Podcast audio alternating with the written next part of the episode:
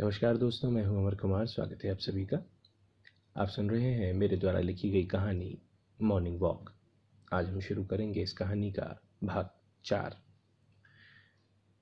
लोगों के मिले तानों से जानकी देवी की हालत बिगड़ने लगी थी। उनकी तबीयत दिन ब दिन खराब हो रही थी, जिस वजह से उन्हें हॉस्पिटल में भर्ती करना पड़ा। शर्मा जी जो अपना ज़्यादातर वक्त खाली समय बिताया करते थे। अब उन्होंने अपना सारा वक्त जानकी देवी की देखभाल में लगा दिया था। वो कर तो बहुत नेक काम रहे थे, लेकिन इसका नतीजा कुछ और ही हुआ। उन्हें और बदनामी सहनी पड़ी, और जब ये बात शर्मा जी के बच्चों को पता चली तो उन्हें ऐसा लगा कि वो भी शर्मिंदा हो रहे हैं। और वो अपने पिताजी से मिलने आए और बोले कि क्या सुन रहे हैं हम, पापा? क्या लगती है वो औरत आपकी, जो आप अपना सारा वक्त उसे देते हैं? उसकी देखभाल कर रहे हैं? कौन है वो? आप जानते हैं इस वजह से हमें कितनी बदनामी हो रही है? शर्मा जी मुस्कुराए और बोले कि बदनामी तो तुम्हारी उस वक्त भी हो रही थी, जब मैं बूढ़ा होके, रिटायर होके तुम्हारे घर पे रह रहा था।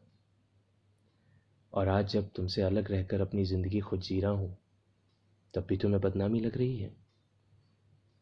आज भी तुम यहाँ मेरे लिए नहीं आए हो, सिर्फ़ अपनी झूठी शान के लिए आए हो।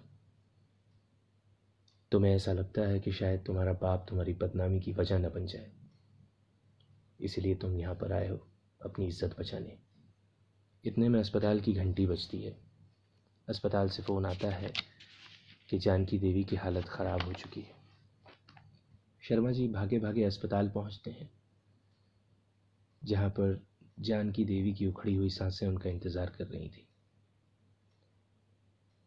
शर्मा जी जानकी देवी से माफ़ी मांगते हैं और कहते हैं कि मुझे माफ़ कर दीजिए।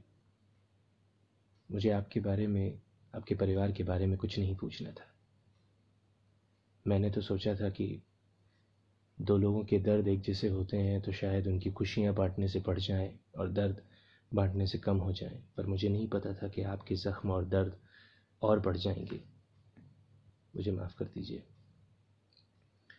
और फिर जानकी देवी की आँखों में हलचल कम होने लगती है।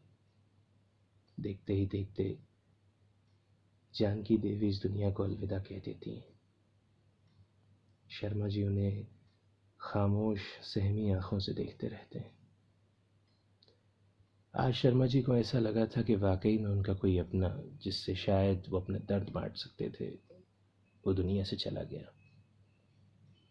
शायद अब शर्मा जी अपने आप को वाकई अकेला महसूस करने लगे थे। डॉक्टर से बात करने पर पता चला कि उन्हें ब्लड कैंसर था, लास्ट स्टेज पर। वो अपनी ज़िंदगी के बचे कुछ दिन अपने परिवार के साथ बिताना चाहती थी, लेकिन यह हो ना सका। ये बात उनके दोनों बेटों को भी पता थी, लेकिन कोई भी उन्हें अपने साथ रखने को तो तैयार था ही नहीं। यहाँ तक कि उसके आखिरी वक्त में उनसे मिलने कोई नहीं आया। शर्मा जी ने ही उन्हें इस दुनिया से अलविदा किया, उनका क्रियाकर्म किया। इस हादसे ने शर्मा जी को अंदर से थोड़ा झंझोड़ ज़रूर दिया था। लेकिन बूढ़े लोग तो कई हादसे और कई परेशानियाँ अपनी ज़िंदगी में देख चुके होते हैं।